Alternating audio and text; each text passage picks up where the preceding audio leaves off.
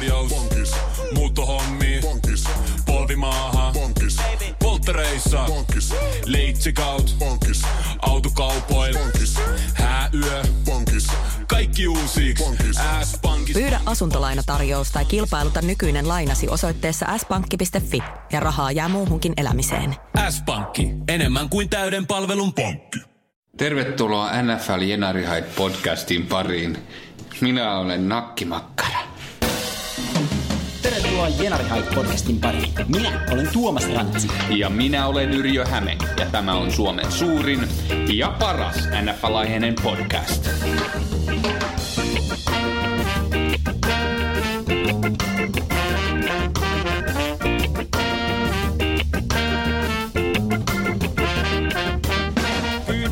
Oikein lämpimästi tervetuloa arvon kuuntelijat. Kausi numero neljä pärähtää käyntiin täällä itäisen kantakaupungin savuisimmassa Hailuolassa.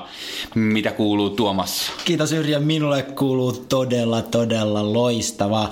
Mä oon aivan tärinöissäni siitä, että me päästään jälleen tänne Hailuolaan podcastin tekemisen pariin. Joo. Täällä on ruukuton täynnä alkomahooliboolia ja sitten mä luulen, että tästä lähtee kyllä ihan niin kuin maailmanluokan ykkösjakso. Kyllä, täällä on kuuma kuin Göteborgilaisella parkkipaikalla ja suunnitelmat on tehty yhtä perusteellisesti kuin genovalainen sil- silta-arkkitehti.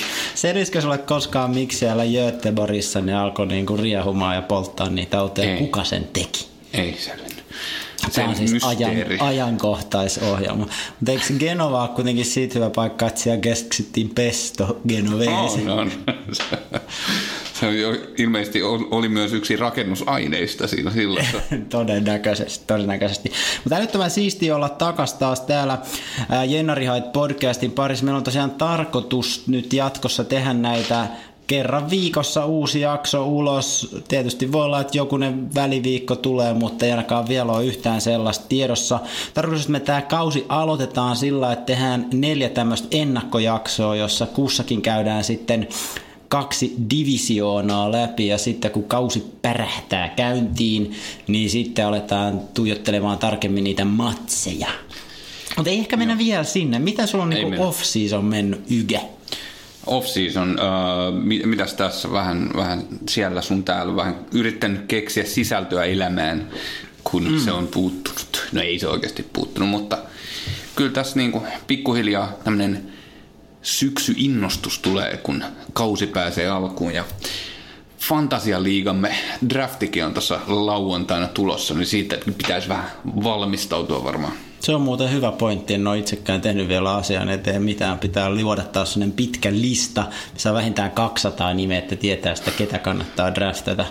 Preseason pelit hän on jo alkaneet, niitä mä en Joo. kyllä jaksa katsoa, mutta Hard Knocks on myös alkanut, sitä on mielenkiintoista seurata. Siellähän on huippujengi toi Clevelandin ruskeat tänä Joo. vuonna. Clevelandin ruskeat oli ottanut itse asiassa voiton preseason pelistä. Joo, Mennään vähän syvemmälle itse asiassa Clevelandinkin tässä jaksossa, kun EFC Northista puhutaan.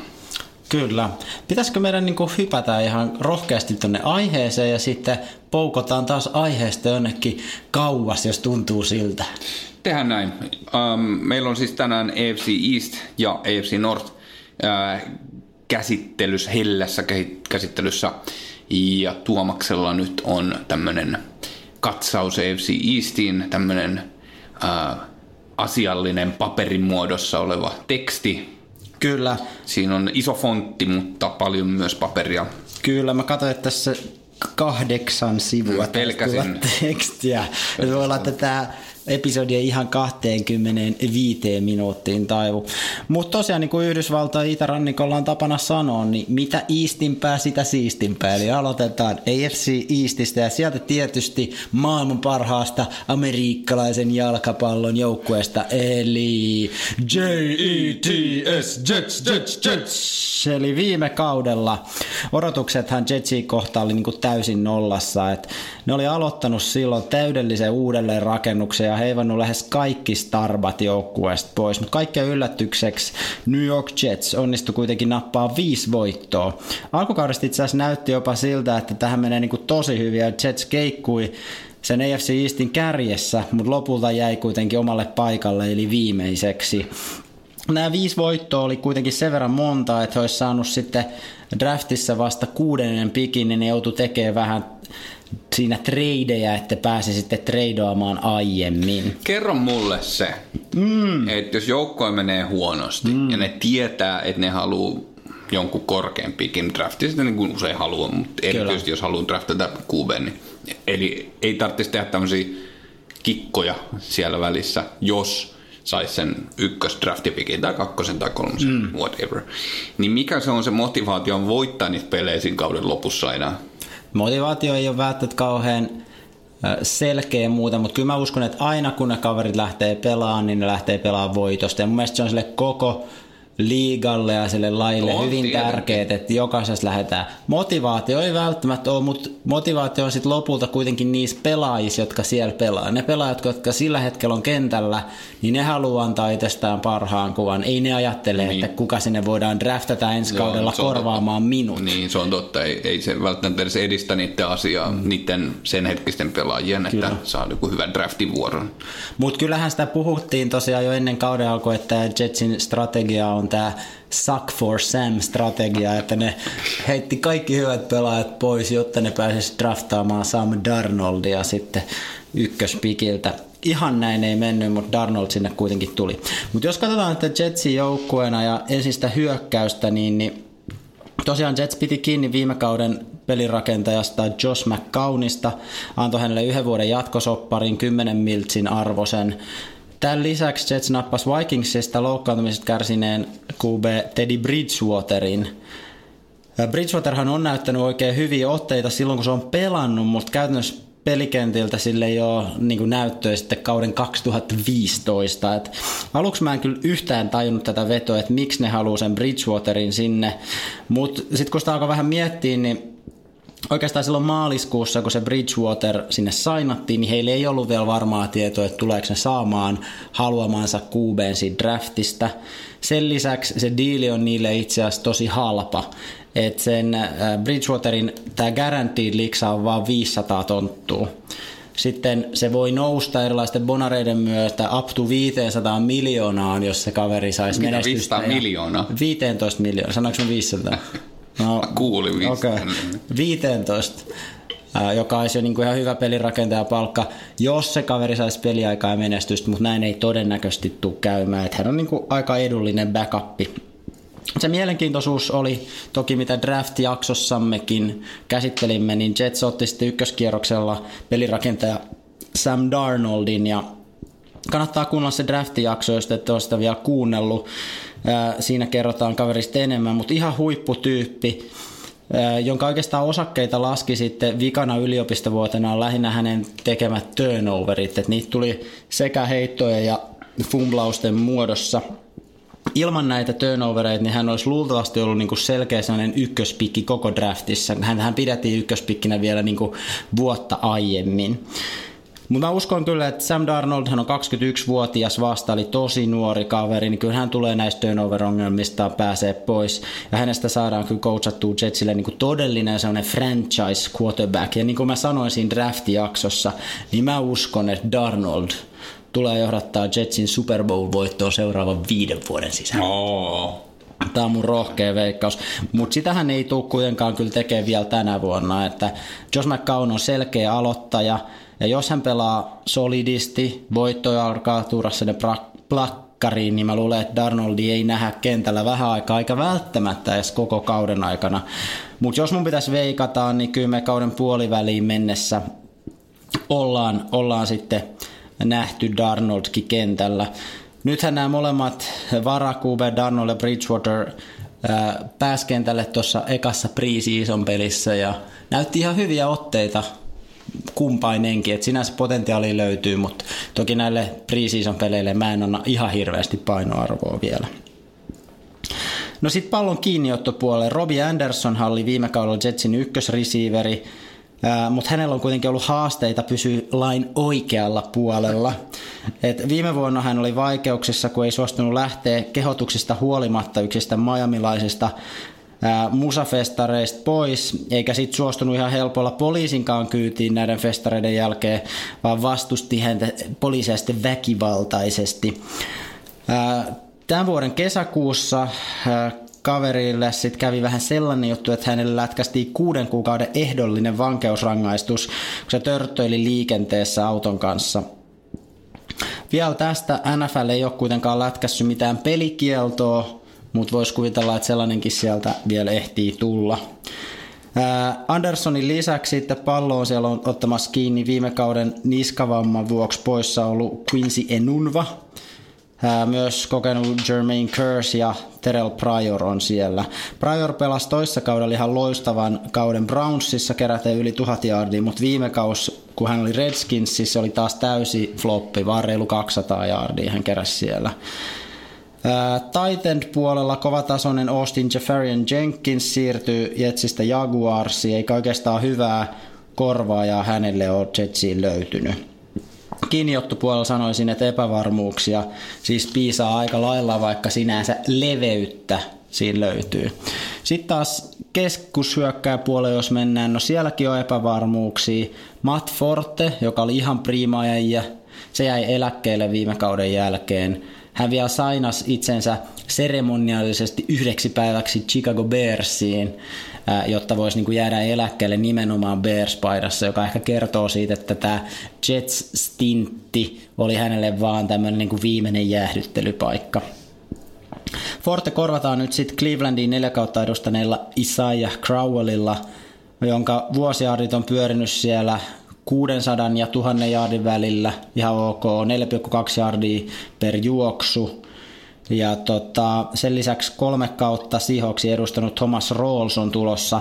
Rawls oli, on semmoinen kaveri, josta ei oikein koskaan tullut sitä Marsalkka Lynchin korvaajaa, jotka häntä niin kuin toivottiin siellä Seahawksissa.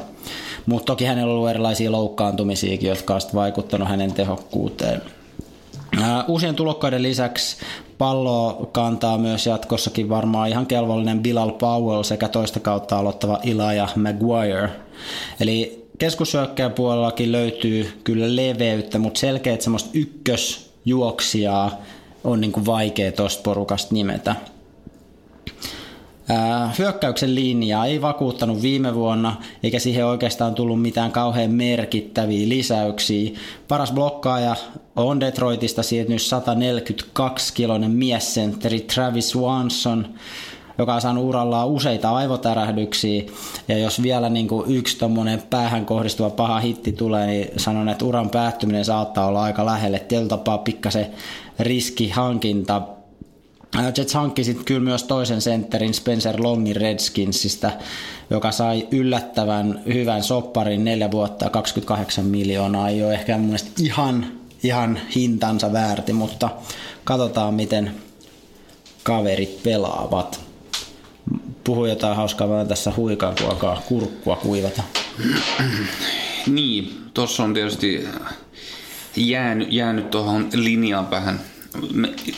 Vieläkin ikävöin, sulla on Goldin paita, niin tota, Goldia sinne varmaan vähän kaivataan edelleen, että siinä oli mies paikalla ja piti sitä linjaa pystyssä pitkään, mutta eteenpäin on mentävä. Eteenpäin on mentävä sanoi Mangold lumessa. Mennään mekin eteenpäin, ei jäädä haihattelemaan hyökkäyksen linjaa sen enempää, vaan siirrytään puolustukseen. Puolustuksessa täytyy sanoa, että secondary, se on vahvuus. Ramsista hankittiin cornerback Trumaine Johnson, joka on oikeastaan ensimmäinen todellinen niin A-luokan kulmapuolustaja sitten Darrell Reeviksin parhaiden päivien. Tämä Reeves hän itse asiassa jäi myös nyt eläkkeelle ja hän teki samantyyppisen jutun kuin se Matt Forte, eli halusi vielä yhdeksi päiväksi sainata itsensä, hän halusi sainata itsensä nimenomaan Jetsi, jotta pystyi jäämään sitten Grand, Gang Greenin tätä paidassa eläkkeelle. Tämän lisäksi kokenut Morris Claiborne hoitaa tietysti toista cornerbackin hommaa, jos nyt vaan pysyy terveenä. Safety Jamal Adams ja Marcus May aloittavat nyt toista kautta NFLssä ja luulen, että ne tulee olemaan entistäkin parempia tänä vuonna. Adams tosi osoitti jo viime kaudella olevansa yksi ehkä liikan lahjakkaimmista strong safetyistä, että mä sanoisin, että tämä takakenttä on Jetsillä tosi vahvaa. Haastetta sitten on enemmän siellä etuseiskassa. Viime kaudella Jets oli liikan viidenneksi vähiten säkityksiä tehnyt joukkue. Uransa ensimmäistä neljä kautta Titansissa pelannut tukimies Avery Williamson hankittiin sinne äh, free agency markkinoilta. Mulle, että hän on aika hyvä lisä sinne linebacker-porukkaan erityisesti. Äh, hän on vahva juoksupuolustuksessa, mutta myös heittopuolustuksessa selkeästi parempi kuin edeltäjänsä DeMario Davis. Äh, toinen inside linebackeri Darren Lee ei ole vielä lunastanut niitä odotuksia, mutta hänkin on vasta 23-vuotias, joten hän ehtii vielä tuossa kehittyä. Toivotaan, että tämä se kausi, hänen läpimurtokautensa. Haastetta Jetsillä on enemmän sitten siellä outside linebacker puolella, että ei oikein semmoista talenttia, joka antaisi kunnolla sitten vastustajan pelirakentajalle painetta sieltä linjan ulkokautta. Puolustuksen linja on aika keskinkertainen, täytyy sanoa. Iso rooli on taas tarjolla 32-vuotiaalle nose tackle Steve McLendonille, että häneltä toivotaan, toivotaan isoja tekoja. Jos tähän Jetsin nyt niin vetäisi yhteen, niin tota, viime kaudella ne hankki viisi voittoa, vaikka heillä oli ehkä liigan huonoin rosteri mun mielestä. Iso kiitos menee tietysti valmentaja Todd Bowlesille, joka jatkaa siellä edelleen Tämäkin kaus menee vielä enemmän tai vähemmän rakentelumoodissa. Musta olisi kiva nähdä se Sam Darnold siellä kentällä jossain vaiheessa. Mutta toivotaan kuitenkin Bowlesilta semmoista kylmähermosuutta, ettei laita sitä Darnoldia ihan, ihan liian raakine, raakileena vielä sitten tosi paikan eteen. Mutta mä uskon, että jos kaikki palaset loksahtaa kohdallaan, niin New Yorkin suihkareilla on kyllä ihan mahdollista saavuttaa voittosakausi, tuonne 97 rekordi, ja sillä voitaisiin päästä sinne Wildcat-kierrokselle. Mun veikkaus on, että Jets tulee olemaan AFC Eastin kakkonen tänä vuonna. Ihan realistinen veikkaus, ja itsekin veikkaan näin realistina samaa. Mutta hmm. mä en näe mahdottomana, että siellä olisi kisaa Patriotsin kanssa siitä ykköspaikasta. Yrjö ikuinen optimisti. Ää, tästä Aasin sillalla voidaankin siirtyä seuraavaan joukkueeseen, nimittäin New England Patriotsiin. Viime kaudella Patriots tosiaan nappasi jälleen Divarin voitoja, konferenssin voitoja, pääsi Super Bowliinkin asti, josta sitten lopulta tuli se hyvin hyvin karvonen tappio Eaglesille – Patriotsilta voi odottaa oikeastaan mun mielestä aina menestystä ainakin niin kauan kuin Belichick Brady kaksikko on siellä vielä kehissä. Tälläkin hetkellä Patriots on selkeä vedonlyöjien suosikki maailman mestariksi ensi kaudelle. Kakkospaikasta on sitten tiukempi skaba, siellä on Eagles, Steelers, Rams ja Packers on sitten kakkosena. Jos aloitetaan äh, Patriotsista hyökkäyksestä – Bradystä tietenkin. Hän on itse oikeutettu ykkösmiespelirakentaja siellä. Bradyn tason romahdusta on ennustettu jo vuosia. ja niinhän vaan joka vuosi tulee siellä näyttää Tänä vuonna olevansa, se tapahtuu. Niin, niin, ja näyttää olevansa aina elämänsä kunnossa. Viime vuonna hänet valittiin liiga arvokkaammaksi pelaajaksi. Joo, se on totta. Tämä ei tule ehkä kestää ikuisesti, ehkä, mutta tota, mä en kyllä ei arvaile, että millainen niin valtakausi on ohi. Mitä sä luulet, Tykä? Onko Brady vielä viisi vuotta täysin Hiipuminen messissä? alkaa tällä kaudella. Okei. Okay. Hän on huonompi tällä kaudella kuin hän oli edellisellä kaudella. Just näin. Sanon minä. Siinä on se Jetsin sauma siihen divarivoittoon sitten. Niin. Mutta Patriots oikeastaan menetti sen sitten tämän vähän niin kuin tällaisen backup-suunnitelman, tai sanotaanko sen enemmän sen niin kuin tulevaisuusplanin tietysti sillä, että tämä backup-pelirakentaja Jimmy Garoppolo viime kaudella vietiin sinne 49ersiin. Se oli varmasti Patriotsille tietyllä tapaa iso menetys, mutta kaikki tietää, että Garapololle olisi nyt pitänyt maksaa tosi iso massi. Totta. Ja musta se on hyvä nähdä semmoinen talentti oikeasti kentällä. On, on, on, on, on. Ja toisekseen se oli Garoppolon näin niin kuin tämmöiselle ihmissuhdepuolen kehitykselle oikein hyvä asia, että hän niin kuin tapaa ihmisiä myös sieltä länsirannikolta. Niin, ettei pelkästään näitä idän ihmeitä. Niin. Ihmissuhdeasioihin. Hyvä juttu. Epäilemättä. Siis hän on ollut aktiivinen deittimaailmassa. Ah, Kato, mä en oo seurannut niinkään Garappolon deittailua. Kerrot sä lisää? En kerro. Jatketaan siis. Voitte googlata. Okei, okay, okei. Okay. No mut onhan se ihan, ihan salskea nuori mies. Sä oot tutustunut. Musta tuntuu, että sä tiedät, mistä mä puhun, sä et vaan myönnä. Et sä, sä niin, oliko, se, oliko se se, jolla, ol- jonka deittikaverilla oli tämmöistä niinku elokuvanäyttelijän taustaa? Oli. Joo, nyt mä muistan. Mä luulen, että sä olit se, joka linkkasi se. Ei, ei, Se ei se, se oli itse asiassa yksi meidän kaveri. Ootas, se Aa, oli se oli? Jari, Aa, Jari. Jari. Vantaalta taisi linkata tästä. Joo, kyllä nyt muistan mistä on kyse. Joo. Eli googlatkaa toki tekin. Älkää googlata.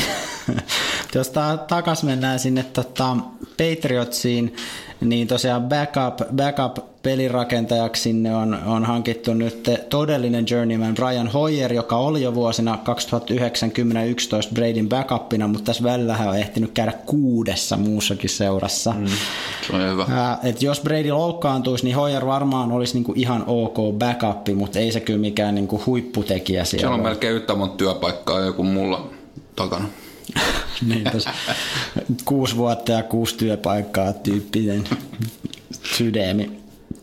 Mutta joo, niin kauan kuin 41-vuotias Brady pysyy pelikunnossa, niin Patseillä ei ole kyllä hätäpäivää. Enemmän epävarmuutta on sitten pallon kiinniottopuolella, että siellä on tapahtunut aika paljon kaikenlaista. Tämä nopeasti juokseva Rissu Brandon Cooks treidattiin yhden kauden jälkeen Ramsiin. Sitten pari kautta Patriotsissa pelannut, mutta viime aikoina polviongelmista kärsinyt receiveri Malcolm Mitchell vapautettiin viime viikolla. Danny Playoff Amendola sainas kahden vuoden sopparin äh, Dolphinsin kanssa. Ää, No sitten aiemmin Eagles ja Billsin edustanut laituri Jordan Matthews, se ehti jo kirjoittaa yhden vuoden sopparin New Englandin kanssa. Kirjoittaa. Niin, se- Kirjoittiko se itse sen sopimuksen? No sanotaan, että varmaan allekirjoitti se ainakin. Saatte olla, siis sehän voi olla juristikoulutukselta. Kaikkihan nämä on käynyt yliopiston. Mutta kuitenkin kaveri meni loukkaantumaan, niin hänen kirjoittama sopimus sitten revittiin kahtia. Ja hän ei saanut sovi, so, sopimusta sitten New Englandiin. Sä, mitä, mitä se teki? Siis tämä Jordan Matthews, se oli tehnyt jo niinku, se oli jo kirjoittanut sen sopimuksen, niin, kyllä. Se printannut sen Se oli printannut ja allekirjoittanut, mutta siinä oli joku sellainen klausuli, että jos hän loukkaantuu tyyliin preseasonilla tai jotain, niin sitten se voidaan niinku vetää vessasta alas. Ja hän loukkaantui, jos se vedettiin se vessasta alas sopimus. Se on, se on heikompaa hiihtokenkää. tota, mitäs muuta? Sitten äh, Kenny Britt, joka pelaa nyt toista kautta Patseissa, niin hän on loukkaantunut, ei tiedetä koska palaa kentälle. Sitten Julian Edelman, joka on niinku ihan, ihan äh, Bradyn suosikki rissuja, mutta viime kaudenhan hän oli loukkaantuneena pois. Nyt hän olisi pelikuntoinen, mutta hänellä on neljän ottelun pelikielto, kun meni vähän douppailemaan. Joten siellä on niinku kaikenlaista. Kauhean rankka pelikielto doppaamisesta. Neljä peliä. Ai, ai, ai, ai, joo. Jotkut saa elinikäisiä, mutta on neljä peliä. Sitten taiden puolella Martelus Bennett sai lähteä ja hän jäikin sitten eläkkeelle 31 vuoden iässä. Eli täytyy sanoa, että aika paljon poislähtiöitä ja kaikenlaista epävarmuutta tuolla niin kuin pallon kiinniottopuolella. Ei se ole enää ketään. No niin, siltä tuntuisi. Uutena poimintana tota, Patriots otti Broncosi, Jetsi ja Titansia edustaneen wide receiver Eric Deckerin yksivuotisella sopimuksella. Deckerillä on tietysti iso paikka mun sydämessä, kun on ollut sekä Ronkoissa että Jetseissä. ei tuu pärjäämään. Seuraava. Ää, Cordell Patterson treidattiin Oaklandista. Kelpaako? No parempi kuin Decker. Okei. Okay. Mutta jotenkin mä oon sitä mieltä, että vaikka nyt kauheasti hohkataan siitä, että tämä kiinniottopuoli on tosi kapea, niin mä en olisi siitä lopulta kauhean huolissani, koska Brady on semmoinen jävä, että se kyllä tekee kaikista keskinkertaisistakin rissuista. Brady on mielestä 45-vuotias. jo. 41. Ja se tekee kaikista tähtiä. Sitten sun pitää muistaa, että no kuka siellä on? No siellä on Rob the Gronk. Gronkowski. Ylivoimaisesti paras sisempi mieslaita hyökkääjä, mitä, mitä koko liigasta on ikinä löytänyt. Sen lisäksi siellä on laituri Chris 711 Hogan, joka on ihan varmasti valmis ottaa isompaa roolia, jos sitä hänelle vaan tarjotaan. Ja kaikenlaisia Mä uusia nimiä, mistä et ole ikinä kuullutkaan, ne tulee, ne tulee loistaan siellä. Sitten tota, tietysti running back Dion Lewis, se lähti Titansiin, että running back puolella on myös pikkasen niin kuin vähentynyt nämä supertalentit. Hän sai Titansista ihan kivan nelivuotisen 20 miljoonan taalan sopparin. Mutta muuten mä sanoisin, että jos rissupuolella onkin vähän tämmöistä epävarmuutta, niin running back puoli on ihan kunnossa.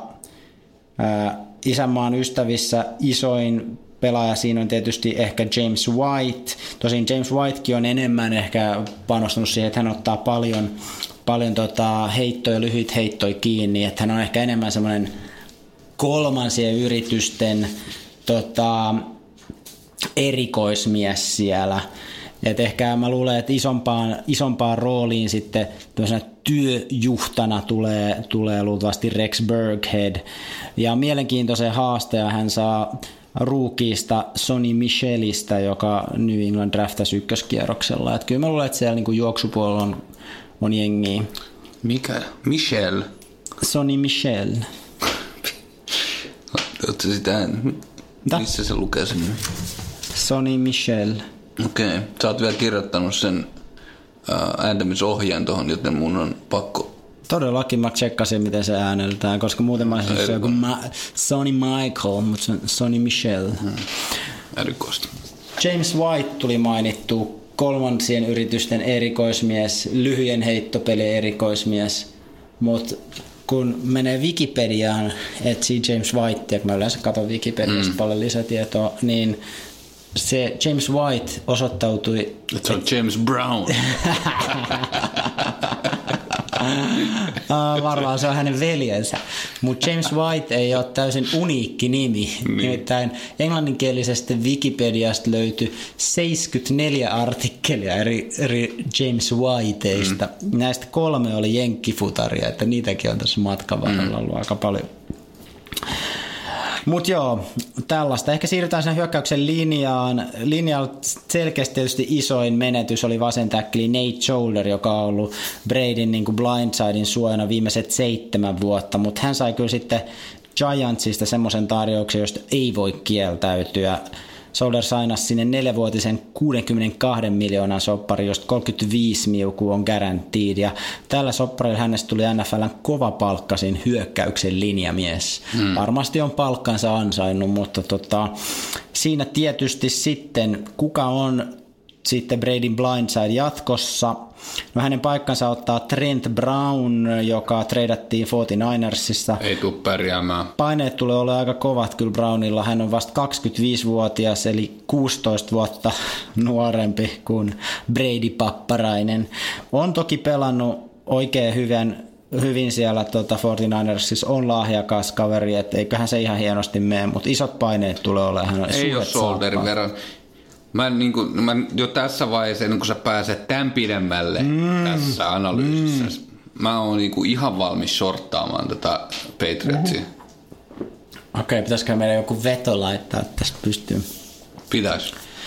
Ää, Patriots, sanotaan, että se Super Bowl-voitto on vähän kaukainen, mutta että Patriots tulee voittamaan, ei tule voittamaan AFC East. Sitä sä et shorttaa.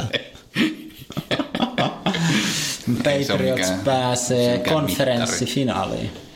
No sitä voidaan harkita. Oh. Ei pääse. Minkälaisen kertoimen sä antaisit mulle, jos mä sanon, että Patriots pääsee, niin saanko sulta kolmosen kertoimen? Kolmosen kertaa. Mm. Niin, Patriots pääsee. Ei, mä ajattelin semmoista kaksi kaksi kerroin. no et sä ihan hirveän vahvoilla ole sit siinä No ei mä nyt, no oon mä nyt aika vahvoilla, mutta paljon se on markkinoilla. En mä oo kattonut sitä. katsotaan paljon se on markkinoilla se kerroin, niin sit mä voin... Okei, okay. no jos sä kattelet sitä, niin mä voin sillä aikaa jatkaa vaikka mun katsausta. Eli, eli missähän me oltiin hyökkäyksen linjassa mun mielestä menossa. Muutenkinhan se on, niinku, se on kyllä Patrioteilla ihan kunnossa, vaikka tämä left tackle siellä nyt vaihtuukin. Patriotsilla oli meinaa toinenkin piikki drafti ykköskierroksella ja sillä ne otti Isaiah Winin, joka saattaa korvata jopa sen Trent Browni jossain vaiheessa blindsidina, mutta saattaa hyvin myös aloittaa guardin paikalla, jossa hän on myös pelannut. Että hänellä riittää taitoa hyvin monen tyyppisiin tehtäviin, mutta hänestä sanotaan, että hän on melko lyhyt kätinen left tackleiksi. Tästä tuli mieleen tota, toi Austin Powers. Mä en tiedä, muistat sä kun... Mä en koskaan pitänyt niistä. Ai ja, mä, mä suorastaan rakastin Austin Powersia. Mä muistan, että jos, jossain kohtauksessa häneltä kysyttiin, että, että miksi et sä tee jotain, että mitä sä pelkäät. Mm. Ja sitten se oli, että circus people, such a small hand. Hän pelkää niitä sirkustyyppejä, kun niillä on niin pienet kädet, niin mä ajattelin, että tällainen loistava aasinsilta, että Onks myös tällä siis tuota, Isaiah Winillä on pienet siis kädet. Siis onko ne pienet kädet vai semmoiset lyhyet käsivarret? no luultavasti sellaiset, että jostain tuolta kainalosta lähtee sormet suoraan ja sitten syttyy käsivarret kokonaan. Niin se on niinku just esimerkiksi tällaisessa niinku karhunhalaustyyppisessä taklauksessa ihan hankalaa. Joo. Sanoit sen lyhyet kädet aluksi. Sanoin, mutta siitä tuli mieleen pienet kädet Austin Powersiin. Ja kerro, miksi et sä et koskaan tykännyt Austin Powersista? Siis oliko se tällainen pienet kädet vai lyhyet käsivarret vai lyhyet kädet? Sillä on lyhyet käsivarret. Mutta tästä tuli mieleen tämä sun suosikki niin, elokuva Saaga. Ei ollut pienet kädet. Miten sä luulet sitten taas näillä sirkusihmisillä? Onko, onko se pelaajan normaali kokoiset kädet kuitenkin? on. Sitten tota, jos mietitään sitä hyökkäystä, niin hyvä puoli siinä on se, että siellä on edelleen hyökkäyksen koordinaattori Josh McDaniels. Hänhän oli jo siirtymässä Coltsin päävalmentajaksi, mutta ihan viime hetkellä teki sitten reilut, reilut eli kylmät sinne Indille ja päätti sitten jäädä kuitenkin uuden Englannin aurinkoisille laitumille puolustukseen tästä voidaankin siirtyä mukavasti. Puolustuksessa toisaalta kävi sitten niin, että puolustuksen koordinaattori Matt Patricia lähti Lionsin päävalmentajaksi. Ja Patriots ei ole itse asiassa nimennyt virallisesti hänelle jatkajaa, eli tämmöistä puolustuksen koordinaattoria siellä ei nyt ole. Et pelikutsuista vastaa tukimiesten valmentaja Brian Flores, ja itse näkisin, että myös Bill Belichick, joka tunnetaan erityisesti ennen Patriots-aikaa semmoisena puolustusnerona, niin hänkään tuskin malttaa olla laittamatta nenäänsä siihen soppaan. Että eiköhän se puolustus ole silti ihan, ihan hyvässä vedossa ja hoidossa siellä kuitenkin. Puolustuksen linjaa haettiin uusia kavereita. Defensive end Adrian Claiborne tuli Falconsista ja tackeli äh, Danny Shelton Brownsista. Sitten muita, siellä on tietysti Trey Flowers on, on myös toisena täkkerinä siinä linjassa sitten. Cornerback Donta Hightower kärsi viime kaudella loukkaantumisista. Nyt hän on, on terve ja hän on kyllä kovasti kaivattu lisä sinne tukimiesosastoon, joka on muuten aika vaatimaton, että toivotaan, että pysyy, pysyy terveenä koko kauden, ainakin jos toivoo siis Patriotsille menestystä jota mä kohta toivon, kun mä teen Ykän kanssa semmoisen vedon, josta vain tyhmä kieltäytyy. Jos sitten katsotaan vähän tätä Patriottien takakenttää, niin siellä tietysti tämä Malcolm Butler, joka kaikkein yllätykseksi istui koko Super Bowlin penkillä, Belichick penkitti sen sinne, niin hän otti, otti jengistä hatkat ja sai Titansista aika kivan viisivuotisen 61 miltsin soppari, josta on 30 megaa guaranteed. Butleri korvaamaan treidattiin sitten Brown, Brownista cornerback Jason McCourty. Tämän Jason McCourtin veli Devin McCourty jatkaa Patriotsissa free safety roolissa, eli näin on sitten McCourtin veljeksillä aika iso rooli New Englandin takakentän puhtaana pito hommissa. Kaksi kaveria siis siinä veljekset. Mutta summa summarum, puolustus on ehkä linebackerit lukuun ottamatta kunnossa. Hyökkäys, mä uskon, jatkaa edelleen tosi vahvana. Mä uskon, että Patriots tulee voittamaan AFC East Divisioonan nyt jo kymmenettä kertaa peräkkäin. Ainoastaan se Tom Brady loukkaantuminen tai iän tuoma tason valtava romahdus voi estää tämän. Niihin mä en kuitenkaan Se usko. estää. Joten mä veikkaan kyllä, että New England jälleen skabaa Super Bowl-paikasta ihan tosissaan. Etit sä löy- löytää niitä jotain vedonlyöntiä? Mulla ei tää netti toimi valitettavasti tässä kaverissa. Voidaan katsoa breakillä. Mä ehdotan, että me pidetään nyt semmonen tota, ihan snadin mittainen breikki ja jatketaan sitten. Yes.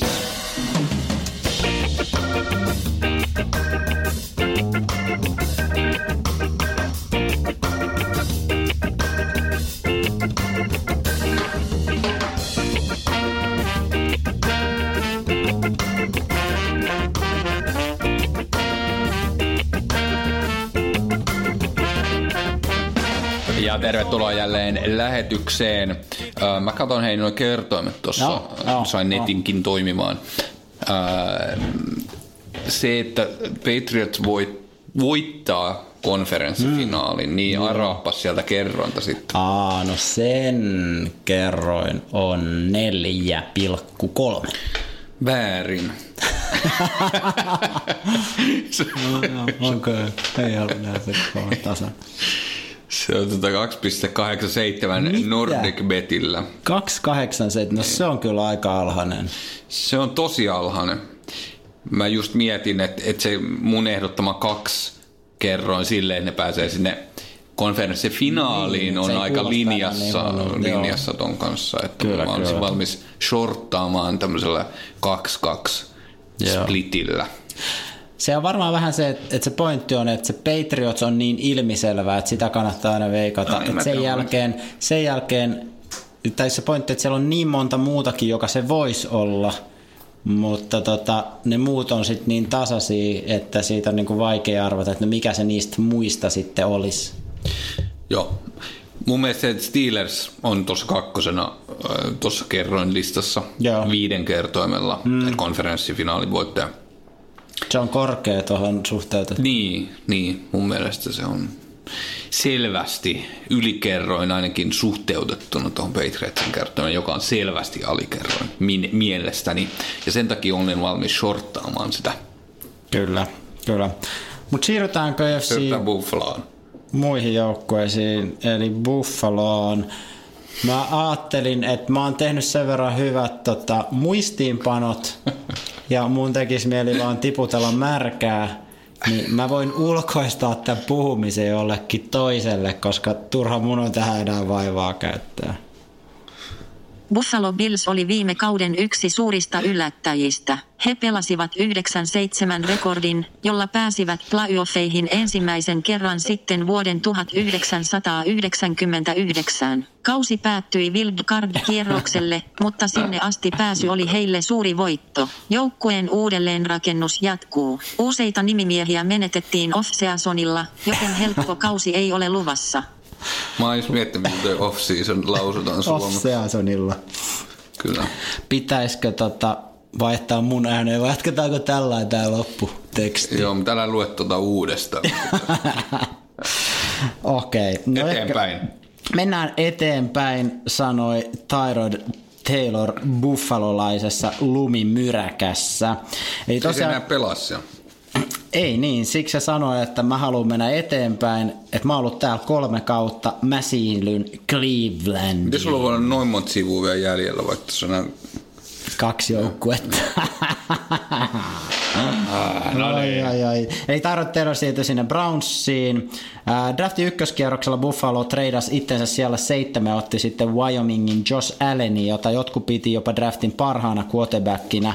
Hän on pelaaja, pelaaja joka niinku liikkuu loistavasti ja hänellä on vahva, mutta ei mikään niinku supertarkka heittokäsi. Allenkin on vasta 22-vuotias raakille. Ei varmaan ihan aloittajakaliberi ainakaan ihan heti kauden alusta.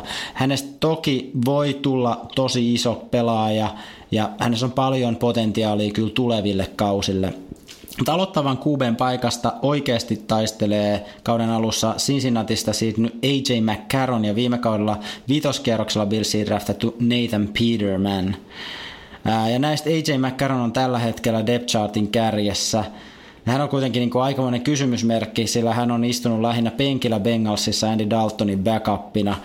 Heikolta siis oikeasti näyttää, että pelirakentaja tilanne niin kauan, kunnes tuosta Josh Allenista saadaan todellinen pelimies. Et mä en kyllä näihin kavereihin, näihin McCarroneihin tai Petermaneihin luota ollenkaan. Mutta yksi lisäsyy pitää se Allen vielä pois kentältä on toi Billsin täysin sekaisin oleva hyökkäyksen linja. Et ei olisi mun mielestä fiksua päästä Alleniin sinne heti niin kuin jyrän alle. Linjasta menetettiin kolme kovaa kaveri off-seasonilla. Left tackle Cordy Glenn treidattiin Bengalsiin, Centeri Eric Wood ja guardi Richie Incognito taas jäivät molemmat eläkkeelle. Korvauksia tietysti haettiin. Bengalsista tuli uusi sentteri Russell Bowdin, korvaamaan Erik Woodin jättämää tosi tosi iso aukkoa. Lisäksi toista kautta aloittava vasen takkeli Dion Dawkins joutuu sitten tosi kovaan paikkaan blindsidin suojelijaksi. Hän toki väläytteli viime kaudella, mutta tuon Cordy Glennin korvaaminen ei ole ihan helppo nakki kyllä sanoisin. Kokonaisuudessaan tuo hyökkäyksen linja näyttää selvästi heikentyneen viime kaudesta. Rissupuolella, eh, pallon kiinniottopuolella on aika ohutta. Et Billsillä on käytännössä yksi iso uhka, joka on viime kaudeksi Carolinasta Buffaloon siirtynyt isokokoinen mieslaita hyökkäjä Kelvin Benjamin. Hänen eh, kiinniottajadinsa on kuitenkin ollut pari vuotta nyt vähän niin kuin laskevalla trendillä, että voi olla, että hänenkin aikansa huippu rissuna alkaa olla pikkuhiljaa osi, mutta kyllä mä luulen, että tällä kaudella vielä isoja näyttöjä tullaan häneltä näkemään. Jetsistä Billsiin siirtynyt Jeremy Curley tulee tietysti toiselle laidalle ja antaa tukea ja nyt vastikään Bills sai hieman lisää syvyyttä siihen rissujengiin, kun ne treidas Corey Colemanin Brownsista riveihinsä. Coleman on niinku kahden vuoden takainen ykköskierroksen varaus, mutta ei onnistunut kyllä Clevelandissa suurempiin ihmettekoihin. Toki se Cleveland on vähän semmoinen, että sinne moni talentti on mennyt ja hävinnyt ihan sen takia, että se muu joukkue ei pysty oikein antaa niille lahjakkuuksille tukea, että saa nähdä sitten, että pääseekö se sitten lahjakkuus ja talentti paremmin esiin tuolla Buffalossa. Laitahyökkäjille lisäksi myös taitendi Charles Clay nähtäneen jatkossa kiisossa kiinniottajan roolissa sitten kun palloa heitellään. Positiivista Billsin hyökkäyksessä on lähinnä running back-osasto. Siellä veteraani LeSean McCoy eli Shady on edelleen kovassa iskussa. Ja jos linja vaan yhtä antaa tukea, niin hän saattaa jälleen yltää helposti yli tuhannen jaardin kauteen. Shady tuuraa sitten Jaguarsista hankittu Chris Ivory, eli kavereiden keskin Norsulu Krisu. Mutta hyökkäys ei mun mielestä mitenkään kauhean vahva siis Billsillä. Mennäänpä siis puolustukseen. Tyrod Taylorin lisäksi kyllä Buffalon viime kauden menestyksestä musta voi kiittää heidän puolustusta ja erityisesti sitä takkaa kentän toimivuutta niissä niinku kriittisissä matseissa. Ja hyvä uutinen onkin, että siellä on jonkun verran porukka säilynyt, että ruukikaudella loistanut kulmapuolustaja Tredavious White jatkaa siellä ja loistavat safetyt Jordan Boyer ja Micah Hyde, molemmat vielä Billsissä tällä kaudella. Iso menetys siellä secondaryssä oli, kun EJ Gaines lähti sitten yhden kauden jälkeen tonne Brownsiin. Ja tällä Gainesille ei ole oikein selkeää korvaajaa Billsissä nyt. Coltsista siirtynyt Vontae Davis voisi olla sellainen, mutta hän on aika paljon kärsinyt loukkaantumisista viime kausilla. Toinen vaihtoehto tähän rooliin olisi neloskierroksella draftattu ruuki Taron Johnson, josta voi hyvinkin kehittyä aloittaja varsin nopeastikin, varsinkin jos toi Davis loukkaantuu jälleen. Linebacker-puolella Preston Brown menetettiin Bengalsiin, mutta tukimiesosastoa vahvistettiin sitten ykköskierroksella draftissa, kun 16 pikillä varattiin Virginia tekin tosi tosi urheilullinen Jermaine Edmunds, joka yksi voi nostaa sitä Billsin linebackeriengin tasoa ihan nextille levelille väittäisin. Siinä on atleettinen kaveri. Puolustuksen linjaa hankittiin pari uutta kaiffaria. Tongalla mormoniperheeseen syntynyt täkkeli Star Lotulelei tuli Pantereista ja Andy Trent Murphy tuolta punanahoista pääkaupungista. Molemmat ihan ok hankintoja, mutta kovin halvaksi ei tullut. Et Murphy sai kolmevuotisen 21 miljoonan diilin ja tämä Lotulelei käärii viidestä kaudesta huikeet 50 joona, joka on mun mielestä aivan liikaa hänen tasoisesta pelaajasta. Mutta se Lotuleleista täytyy sanoa, että mun mielestä tämä Star Lotulele on kyllä yksi mageimmista nimistä, mitä kellä on NFLssä. Mä jotenkin tykkään näistä tongalaisnimistä. Ja hänellä on myös tota, serkku, joka on syntynyt Havailla, John Lotulele, ei muuta, joka pelaa linebackerina Dallas Cowboysissa. Mutta ehkä vielä siistimpiä kuin nämä Lotuleleit, niin nimeltä on tämä Star Lotulelein ää, Lanko, eli hänen vaimonsa veli, niin, niin hän on menoa nimeltään Fui Fui Moi Moi. Missä hän pelaa? No Fui Fui Moi Moi, hän on myös tongalainen, mutta hän on itse asiassa rugby-ammattilainen. Ja hän on edustanut toki Tongaa, mutta myös uuden Seelannin maajoukkuetta, eli tätä kuulua pahamaineista All Blacksia. Pidetäänkö siellä tonga, tongalla koko ajan tongat jalassa? Joo, ja sitten siellä on ne, aina vielä jotain tongabileitä. Eikö se ole tonga? Joo. Oh, tota, mutta jos mä vetäisin yhteen lankoja. Tongatanssi. Oletko ollut koskaan tongatanssi? Tongatanssikurssilla. Joo. Tota, tästä on vaikea jotenkin. Tämä oli mun kontribuutio tähän. Joo, mä niin kuin mielikuumeisesti yrittää löytää jotain hauskoja läppiä, mutta Labanderos ei meinaa nyt oikein. Mutta jos tuon niin Billsin vetää yhteen tässä vielä ennen kuin hauskempiin juttuihin mennään, niin puolustus ihan jees, mutta hyökkäyksestä mä en odota kyllä mitään ihmeellistä. Väittäisin, että viime kauden playoff-pistäytyminen oli semmoinen tähdenlento. Et mä luulen, että he skabaavat lähinnä niin kuin Dolphinsin kanssa siitä, että kumpi hävii tämän divarin. Mä veikkaan, että Bills FC Eastin kolmantena tällä kaudella. Kuulostaa uskottavalta. Mm-hmm, mm-hmm. Mitäs jos vetäisit semmoisen briefauksen tästä Dolphinsista vielä, niin Alkaako meillä olla päästään var... tuonne AFC Northiin, nyt on 45. Joten Ai vitsi meidän. meidän täytyy keskustella tämän lähetyksen jälkeen Tästä meidän formaatista. strategiasta. Meidän strategiapäiviä, tämä ei ole meidän strategiapäivien konklyysioneiden mukainen tämä formaatti nyt. Me ei olisi otettu mitään erityistä teemaa tähän, ei oltaisi saatu vähän pituutta tähän jaksoon. Me ei myöskään, mä ainakaan minä en tehnyt strategiapäivillä minkälaisia muistiinpanoja. Ihan varma, mitä siellä sovittiin. Sami Saari nähtiin. Sami Saari nähtiin, mutta El Vino did flow. Kiitos vaan Jannelle vielä kerran osallistumisesta ja kontribuutiostasi, vaikka sitä ei ilmeisesti enää muisteta. ähm, mutta tosi hyviä ideoita tuli paljon.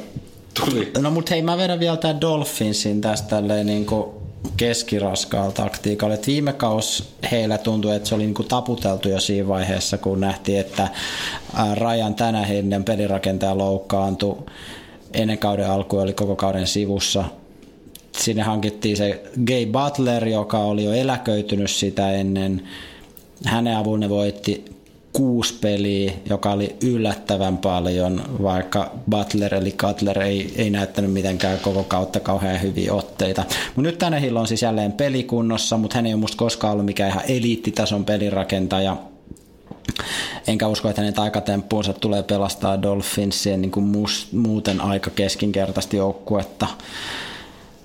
Tänä hilli, jos se loukkaantus, niin sitten siellä backupina on jo monessa eri jengissä epäonnistunut Brock Osweiler, tai ainakin parissa eri jengissä. Helppoa ei tänä hilli urakas tuu, sillä apuja hänelle ei kauheasti ole. Aiempi tänä hilli ykköstargetti Jarvis Landry treidattiin Clevelandiin, vaikka hänet oli ensin jo itse asiassa franchise tägätty Dolphinsiin, mutta sitten treidattiin kuullaan ehkä siitä Brownsista lisää myöhemmin Ykän kertomana. Mutta Landrelle tämä oli ihan kiva palkkapäivä. Sieltä tuli iso viisivuotinen soppari, josta on 47 miljoonaa guaranteed. Mä en tiedä, ootko katsellut tuota Harnoksia, mutta... Ei. Nää. Mutta näytti, että se Landry siellä ainakin otti heti semmoisen ison johtajan roolin niin, kuin mm. niin pelikentillä kuin sen ulkopuolellakin. Että varmaan hyvä hankinta sinne. Nyt sitten tänä hillin palloja ottamassa kiinni kvartetti Devante Parker, Kenny Stills, Albert Wilson ja Danny Playoff Amendola. Näistä tota Parkeria pidetään lahjakkaimpana, mutta laiskimpana. Stills on potentiaalinen, mutta tosi epätasainen. Mä oon oikeasti lahjakas, mutta mä oon vähän laiska. Vähän laiska, niinpä. What can you do? Se on mun elämäntehtävä, ei kun tarina. Kyllä. Chiefs tuli se Wilson kolmevuotisella 24 miltsin sopparilla, jota pidetään aivan niin kuin liian korkeana palkkana. Amendola puolestaan aika niin kuin loukkaantumisherkkä, välillä loistaa, erityisesti playoffeissa on ollut tosi hyvä, mutta Dolphins ei todellakaan tule pääsee tällä kaudella playoffeihin, joten siitäkään ei ole sit sitä erityistä hyötyä. Taitendina siellä on kakkoskiekalla varattu ruuki Mike Siki, joka saattaa yllättää positiivisesti ja ehkä hänestä tulisi sitten semmoinen yksi heitto uhka joukkueelle. Running back puoli, siellähän viime kaudella treidattiin Jay ja Jai Eaglesiin kesken kauden voittamaan mestaruus. En ymmärtänyt tätä tradea kyllä ollenkaan niin kuin Miamin kannalta. Miami sitten luotti tässä kohtaa off-seasonille kokemukseen ja otti sitten tota Frank Goren sinne Coltsista. Kaveri on jo 35-vuotias, joka on running backille kyllä tosi tosi iso ikä. Mutta Gore on edelleen ollut semmoisessa tuhannen jaardin tuntumassa viime kaudetkin, vaikka jaardit per kanto on pikkuhiljaa valuneet alle sinne neljän. Gore suuremman roolin pallon kanssa juoksemisesta tulee luultavasti ottaa maan 11 vuotta nuorempi Kenyan Drake, joka aloittaa kolmatta NFL-kauttaan. Sillä Drakeilla on aika vahva 4,8 jaardin juoksukeskiarvo. Hän ottaa myös viime kaudelta toi ja otti myös viime kaudella 32 koppia, joten hänestä saadaan varmasti apuja sitten lyhyisiin heittopeleihin. Jos katsoo hyökkäyksen linjaa, niin se on muuttunut aika rajusti siitä, kun tänne Hill viimeksi pelasi. Et starttavassa kokoonpanossa vanhasta kartista on jäädä luultavasti oikeastaan vaan oikea täkkeli Jawan James, joka onkin porukan paras blokkaaja. Larry Tansil on vanha tuttu Tänehille, mutta hänet on siirretty siitä guardin paikalta blindsideiksi, jossa viime kaudella hän ei ollut mitenkään kauhean hyvä. Saa nähdä, miten menee tällä kaudella. Merkittävin lisäys sinne linjaan on vasen guardi Josh Sitton, joka pelasi hyvän viime kauden Chicagossa, mutta yllättää hänet vapautettiin sieltä. En tiedä minkä takia Miami hänet sitten heti sieltä nappas vapaalta markkinoilta. Centeriksi haettiin Daniel Kilgore San Franciscosta, joka on aika heikko, sanoisin näin, että mitä kauhean hyvää päivitystä sinne hyökkäykseen linjaa ei ole tullut, että Tanehillillä tulee olemaan kyllä vaikeuksia, sanoisin, että selkeästi ainakin paperilla on heikentynyt tämä linja. Jos puolustukset katsoo, niin isoin lähtiä siellä tietysti täkkeli Endamiken Sue, hyvä jätkä suuna tunnettu kaifari. Sillä oli vielä soppari jäljellä, mutta Dolphins halusi hänestä niin vahvasti eroa, että maksoi siitä sopparista jäljellä olevat 22 miljoonaa ja pyysi, että nyt se voisit lähteä, että täältä menee. Mihin se lähti? No hän löysi uudeksi seurakseen L.A. Ramsin. Mm joka oli muutenkin tosi aktiivinen off-seasonilla, että se hankki, Ramsi hankittiin tosi paljon pelaajia, mutta sitä suut on pidetty, että no se on tietysti vähän härski jäbä siellä kentällä, mutta myös sitten niin kuin oma joukkue niin kuin pukukopissa myrkyttää sen tunnelman, mm. että hänestä ei oikein niin kuin tykätty siltä osin. Toka vuotta pelaava Duvonga Ju on sitten suun lähdettyä maailman paras täkkeli. Muuten se tackle-jengi ei ole mitenkään erityisen loistava. Sun lähtöä kompensoitiin hankkimalla Ramsista räjähtävä Andy Robert Quinn, joka ottaa varmasti paineen luonnissa pelirakentajalle, mutta hänkin on aika loukkaantumisherkkä. Toisella puolella jatkaa jo 36-vuotias säkittäjä kuningas Cameron Wake, ikä tulee kyllä hänellekin jossain vaiheessa vastaan, mutta toistaiseksi Wake on kuulunut vielä ihan liikan eliittiin, että häneltä odotetaan vielä paljon tukimiesosasto on aika, aika syvältä. eikä siitä nyt ehkä tarvii sen enempää mun mielestä tässä puhua, kun kerran aikaa on kulunut niin paljon. Takakenttä on ihan okei kunnossa. Ekalla kierroksella draftissa napattiin Miamin ää, tota, safety, toi Minka Fitzpatrick, se tuli Alabamasta. Monipuolinen pelaaja, joka voi pelaa myös vaikka cornerbackiin, mutta luultavasti free safety roolissa pelaa. Ähm, toisella free safetyllä TJ McDonaldilla on ollut pikkasen haasteita hänen ehdonalaisen tuomionsa kanssa, joka oli tullut, kun kaveri ajo huumelastin kanssa tuossa pari vuotta sitten, ja hän itsekin oli hieman päihtyneenä siinä vaiheessa. Tämä McDonald ei ollut käynyt tekemässä niitä sovittuja yhdyskuntapalvelutunteja eikä ollut osallistunut näihin anonyymit narkkarit ringin tapaamisiin ihan niin aktiivisesti kuin se sopimus oli vaatinut, mutta ilmeisesti nämä epäselvyydet on nyt hoidettu ja McDonaldin odotetaan palaava. Tässä oli just äskettäin uutisissa oli joku se oli baseballin pelaaja. Mm. Oliko se entinen? Se taisi olla entinen pelaaja, mutta entinen, oli jossain saatukin jotain 40 kiloa kokkelia kyydissä. Joo. Eikö se ollut joku, että ihan vähintään tulee joku, oliko se kymmenen vuoden tuomio tai jotain, mutta voi tulla elinkautinen? No. Vaikea, vaikea ymmärtää. Se, eikö hän saanut tarpeeksi palkkaa silloin uralla? En tiedä. Ehkä, okay. en, en tiedä, en tunne tuota 20 kiloa, se oli 44 paunaa. Okei. Okay. Niin paljon. Ei se sitten ollut. Niin mä en tiedä montako grammaa sitä kerralla snortataan, mutta kyllä tuommoisesta 20 kilosta varmaan riittää, että sit ei voi sanoa, että se on niinku, että mulla on häät tulossa että ihan omaan käyttöön.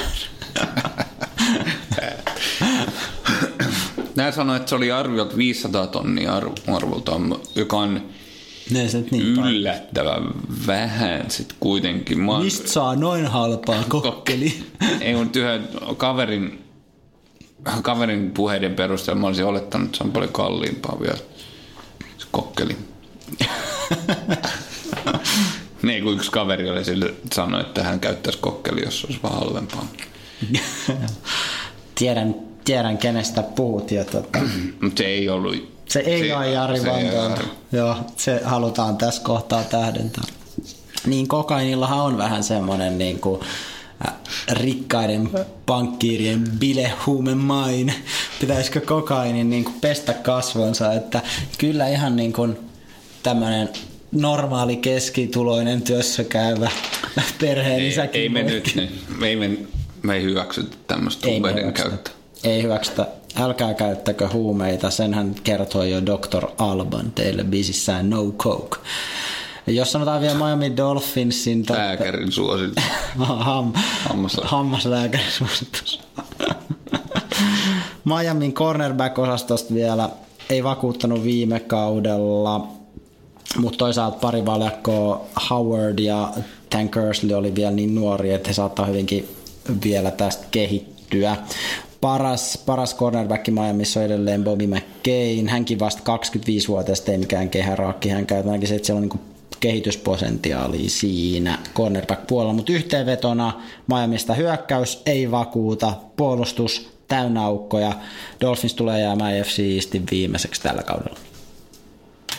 Eli näin AFC East tulee päättymään niin, että New England voittaa, Jets kakkosena, Bills kolmosena, Dolphins nelosena.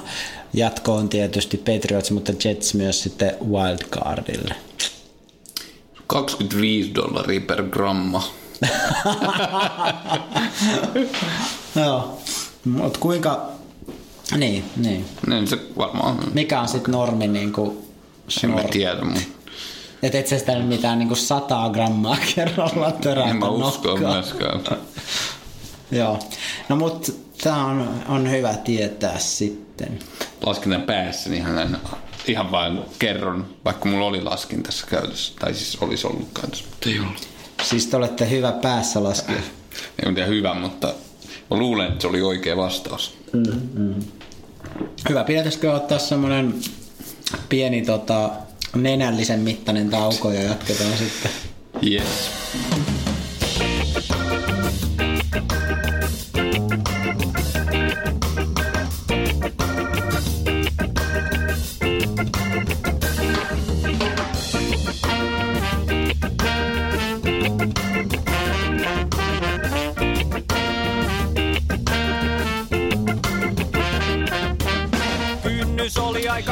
Yes, yes, yes.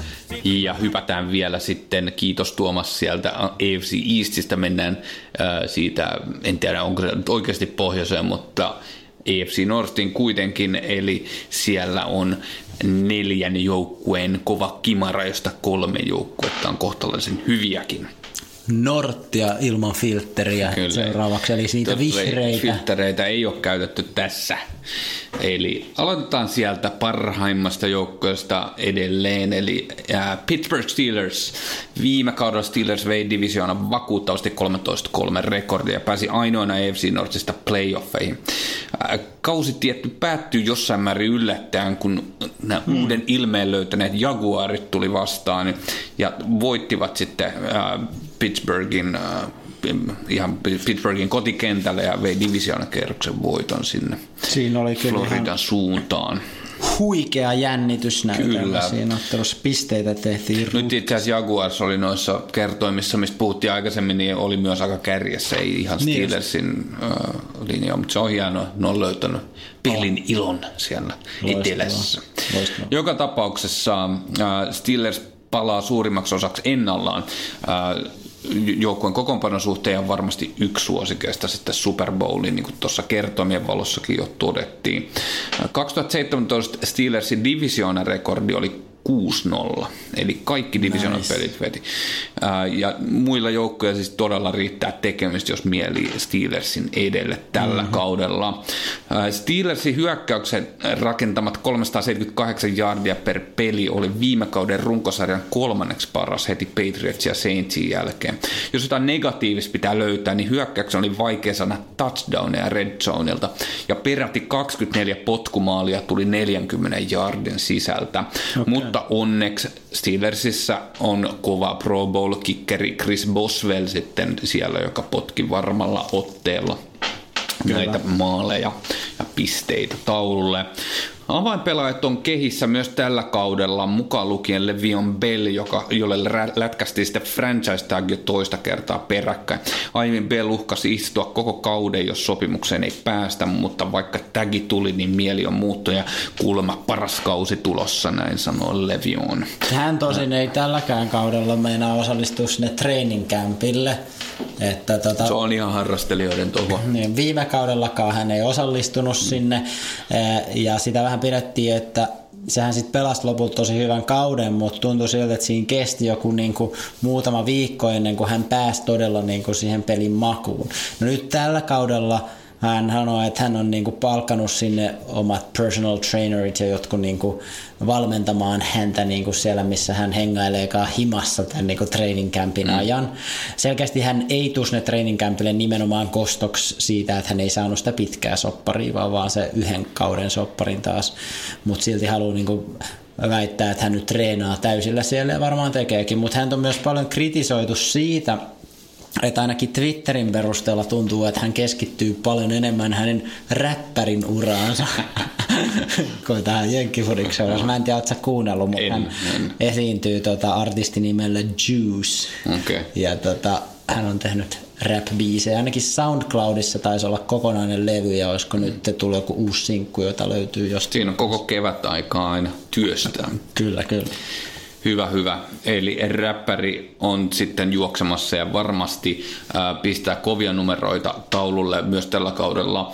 Viime kaudella kolmanneksi eniten jaardeja koko liigassa, eli 1291, joten odotukset on korkealla. Big Ben Roethlisberger jatkaa quarterbackina viime kauden viidenneksi heitettyä jardien jäljiltä, no, eli 4251 jardia yhteensä, ja hänelläkin tietysti odotukset kovat. Ähm, Big Ben on erittäin kriittinen pelaaja hyökkäykselle, ja ottaa huomioon, että ikä on 36 vuotta ja 15 kausi käynnistymässä ja loukkaantumishistoria on, niin tässä on selvästi yksi joukkueen riskitekijöitä.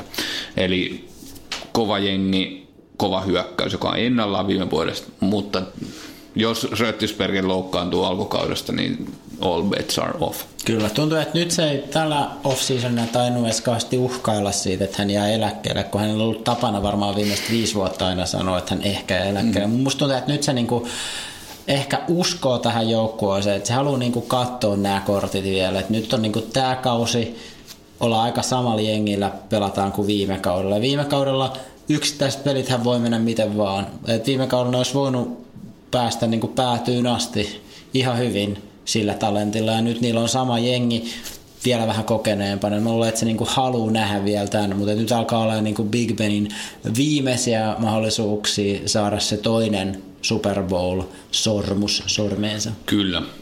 Ja Big Benin takana kakkoskuubeena on Landry Jones, joka on ollut tuurainen jo kuusi kautta, mutta pelannut vain 18 pelistä, jossa vain vi- viidessä aloittajana. Eli äh, vähän epävarmaa sen suhteen, jos Benille käy jotain. Mutta Pittsburgh myös draftasi kuubeen nimeltä Mason Rudolph, joka saattaa sitten tulla kuvioihin mukaan Landry Jonesin ohella, jos Big Benille jotain käy, mutta ei nyt ehkä mennä sen pidemmälle tässä spekulaatiossa. Wide receiver puolelta löytyy tietysti starat Antonio Brown sekä viime kauden rookie-sensaatio Juju Smith-Schuster. Ja Smith sai viime kaudella ylivoimaisesti eniten koppiardeja koko liigasta, eli 1533, 101 koppi yhteensä, keskimäärin peräti 15,2 yardia per koppi. Se on kyllä kova jätkä se John Smith, mä tykkään siitä. Mä luulen, että siitä niin kuin voi hyvin tulla semmoinen niin kuin jopa Sorry. Brownin tapan. Juju Smith Schuster. Se, eli se, John mä, Smith. joo. mä sanoin äsken Smith vahingossa, kun mä tarkoitin Brown otti eniten koppeja, Okei, mä joo. sanoin väärin. Olin kirjoittanut muistiinpanoja väärin, koska puhuin kahdesta ihmisestä tai henkilöstä sekaisin. Mutta Ehkä mä sekoitin, mutta mun mielestä siinä on kaksi hyvää jätkää, jotka on niin kuin erittäin, erittäin niin kuin hyvällä asenteella ja se on ehkä ihan kiva, että sieltä sitten se Martavis Bryant niin kuin kaupattiin pois. Joo, se Martavis- vähän myrkyttämässä sitä ilman. joo, Bryant ei ollutkaan tyytyväinen, hän halusi olla ykköstason VR, mutta siinä on vaikea olla ykkönen, kun siellä on Antonio Brown kilpailmassa. Hyvä. Ja myös Smith- Suster, joka on siis Toisaalta varmaan niin kuin Raiders sai hänestä kuitenkin. Kyllä, kyllä, ei siinä mitään. Ehkä se oli win-win. Kyllä. Hyökkäyksen linja pysyi ennallaan ja peräti kolme nimeä oli Pro Bowlissa viime vuonna, eli left tackle Alejandro Villanueva, centeri Marquis Pouncey ja right guard David De Castro. Ähm, ja vaikka Steelersin hyökkäys on todella kova, niin jengin puolustus ei ole kyllä hävinnyt sillä viime kaudella yhtään. Viideksi vähiten jardeja per peli, 307 jardia per peli päästetty. Äh, mutta puolustuksen puolella on enemmän muutoksia, erityisesti safety-positiossa. Eli safety-muutoksia on äh, Mike Mitchell laitettiin pihalle ja Morgan Burnett siirtyy Green Baystä paikkaamaan tätä aukkoa. Myös draftin ykkösvalinta safety Terrell Edmonds äh, tulee luultavasti pelaamaan isolla roolilla sitten äh, myös tulevalla kaudella. Ää, Viime kauden viikolla 12 Steelersin puolustus menetti myös tärkeän tekijän, kun linebacker Ryan Shazier loukkaantui Bengalsia vastaan pelatussa matsissa ja on ulkona myös koko alkavan kauden. Joo, se oli kyllä niin raju. Toivotaan, että hän, en tiedä tuleeko enää ikinä takaisin. Olisi mun mielestä kyllä suorastaan ihme, jos hän pelaisi NFL. Joo, se oli jonkinlainen selkäranka vamma ja se on, pysty kävelemään kyllä nyt, mutta Joo, tota, se on, se on hieno, hieno, jut- hieno uutinen. Joka tapauksessa hänen äh, Shazierin jättämä aukko pyritään paikkaamaan sitä free agent lisäyksellä John Bosticilla. Äh, En myös toinen linebacker Vince Williams saa sitten isoa roolia alkavalla kaudella. Outside linebackerit äh, TJ Watt ja Bud Dupree on nuoria pelaajia, sai yhteensä 13 säkkiä viime kaudella ja äh, heiltä odotetaan vielä tämmöistä nousujohteista suuntaa. Kyllä, mä uskon siihen TJ Watt ei pelkästään sen takia, että hänen veljensä on supertähti, mutta mä luulen, että hänellä on kyllä semmoista niin kuin isoa nousupotentiaalia ihan niin kuin liigan eliittiin. 23-vuotias vielä, että hänellä on kyllä niin kuin vielä kausi jäällä. Kyllä, kyllä. Eli äh, kaiken kaikkiaan Steelers äh, kokonaisuutena näyttää todella vahvalta aika lailla jotain pieniä muutoksia siellä äh, takamiehistössä. ää, erityisesti tuolla puolustuksen puolella, mutta muutoin ennallaan joukkue ja jo, se oli kova jengi viime vuonna ja uskon, että se on todella kova jengi myös tällä kaudella. Aivan piti vielä mainita defensive tackle Cameron Hayward, joka oli Pro Bowl kauden jäljiltä, sai peräti 12 säkkiä, se oli tässä jäänyt, eli siellä vielä puolustuksessa kova nimi tämä. Eli äh, mä uskon, että ehdottomasti voittaa tämän divisioonan, äh, mutta mä itse asiassa uskon tässä vaiheessa, että on mun ykkössuosikki konferenssimestariksi. Ihan ma- täysin mahdollinen. Siellä on muita mielenkiintoisia joukkoita, mutta olisi se omalla tavallaan voisin suoda tälle tähtisikärmälle sellaisen menestyksen. Yes. Hypätään tonne Baltimoren suuntaan sitten. Eli Baltimore Ravens jäi täpärästi playoffien ulkopuolelle viime kaudella, kun tiebreakerin perusteella Buffalo Bills ja Tennessee Titans pääsi samalla 9-7 rekordilla Ravensin edeltä playoffeihin. Tämä, tämä oli Ravensin kolmas peräkkäinen kausi, kun jäi playoffien ulkopuolelle. Mm-hmm. Ja valmentaja John Harbaughing eroja uhkailtiin viime kauden jälkeen, mutta ää, hän on vielä siellä, mutta tämän kauden jälkeen se luultavasti toteutuu, jos playoffit jää taas väliin. Ravens on laittanut jengiä uuteen uskoon erityisesti hyökkäyksen puolella ja tarvettakin oli, koska viime kaudella tehdyissä jaardeissa per peli Ravens oli kuudenneksi huono koko liigassa, eli 300 yardia per, äh, 305 yardia per peli. Äh, quarterback Joe Flacco jatkaa edelleen ykköskuubeena, mutta draftissa otettiin myös Louisvilleen Lamar Jackson, joka varmasti antaa 33-vuotiaalle Flaccolle vähän semmoista kiritysapua. Todellakin, ja tämä Lamar Jackson ei ole mikään ihan turha jätkä, vaikkei siitä ihan hirveästi hohkattukaan tuossa niinku draftin aikaan. Hänet varattiin siellä 32, mutta hän on voittanut muun muassa Heisman Trophy vuonna 2016. Ekas preseason pelissä hän pääsi kentälle ja näytti ajoittain tosi komeita otteita. Juoksi muun muassa itse yhden aika mageen touchdownin, että se väisti niin kuin useammankin taklauksen siinä. Mm.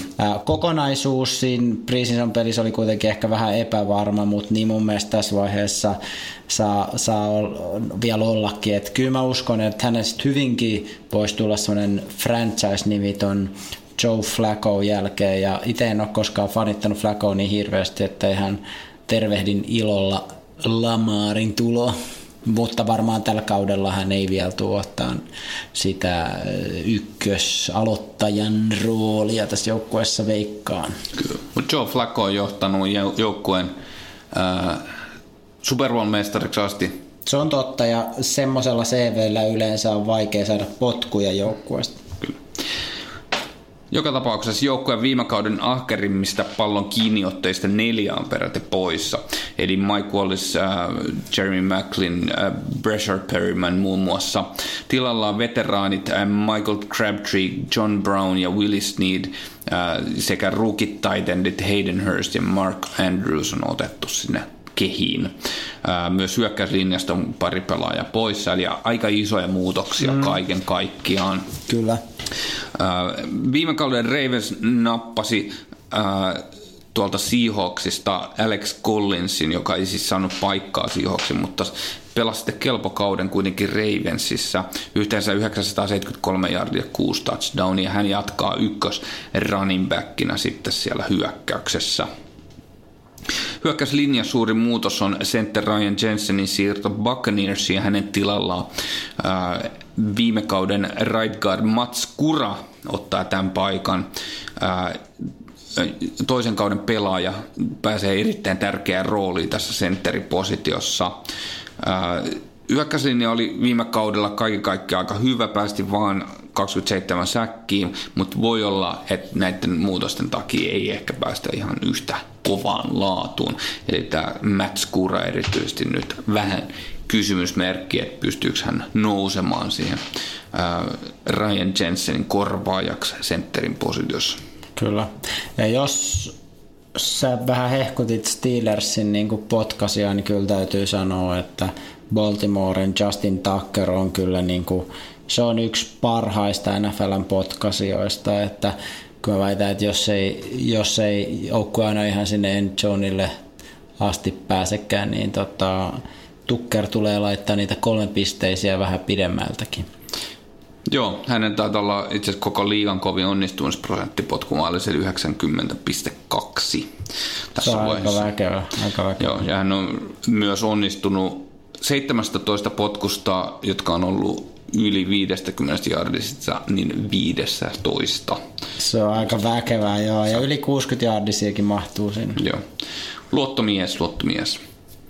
Hypätään vielä tuon puolustuksen puoleen Ravensiin, eli viime kaudella äh, 12 päästetyissä jardeissa, 325 jardia per peli, ja erityisesti palloriistossa oli kova, eli yhteensä 34 eniten koko liigassa.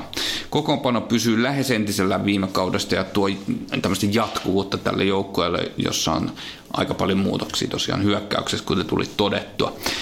Erityisesti cornerbackin paikassa on paljon talenttia.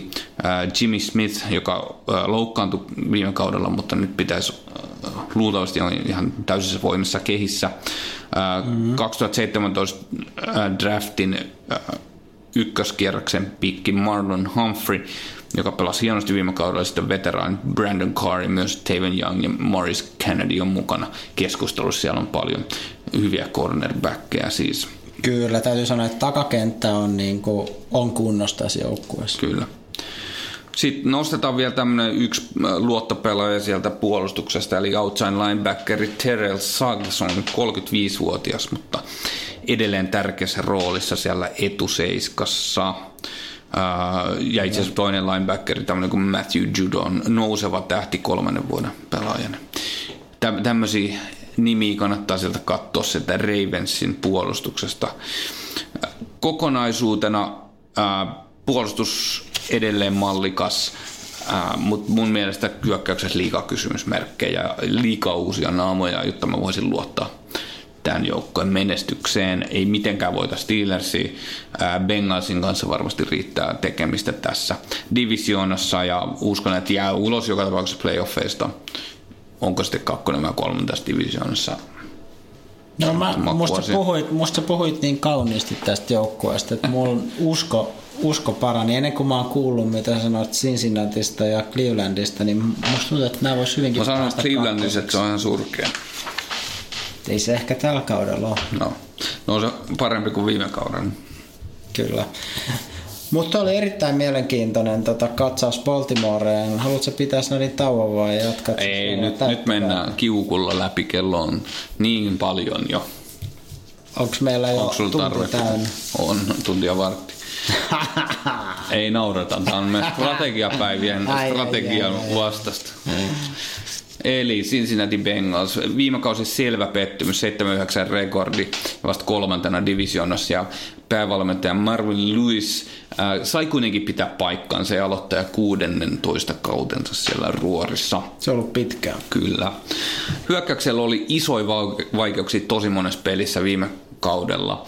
Se oli liigan huonoin jardeissa per peli, 281 jardia per peli.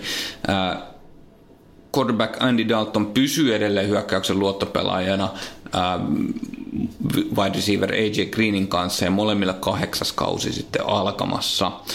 Daltonin peli on heikentynyt, mutta tosiaan hänen luotetaan ja tä- tästä on todisteena myös se, että draftista quarterback otettiin vasta seitsemännellä kierroksella, että he ei edes yrittänyt tähdätä mihinkään mm. uuteen, uuteen qb siellä.